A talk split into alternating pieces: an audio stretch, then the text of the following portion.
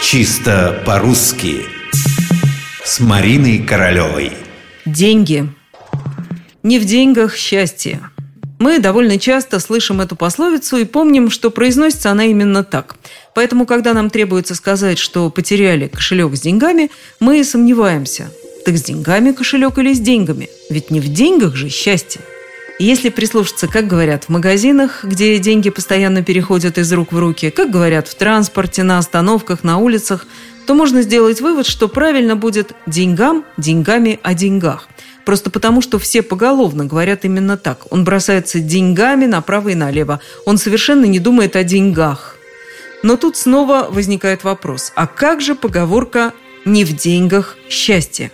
А ведь согласитесь, это красиво. Деньгам, деньгами, о деньгах.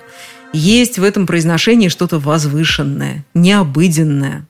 Кстати, если мы придем в Малый театр, особенно на пьесы Островского, Чехова, то услышим, что актеры именно так и говорят.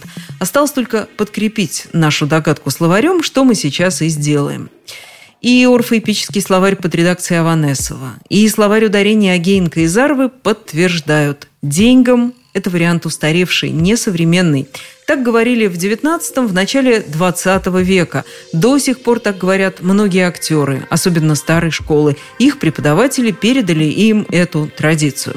Что же до нас, грешных, нам позволительно говорить о деньгах, сорить деньгами, не придавать значения деньгам. Именно такой вариант ударений считается современным. При этом тот, кто сорит деньгами, грубые ошибки не совершает.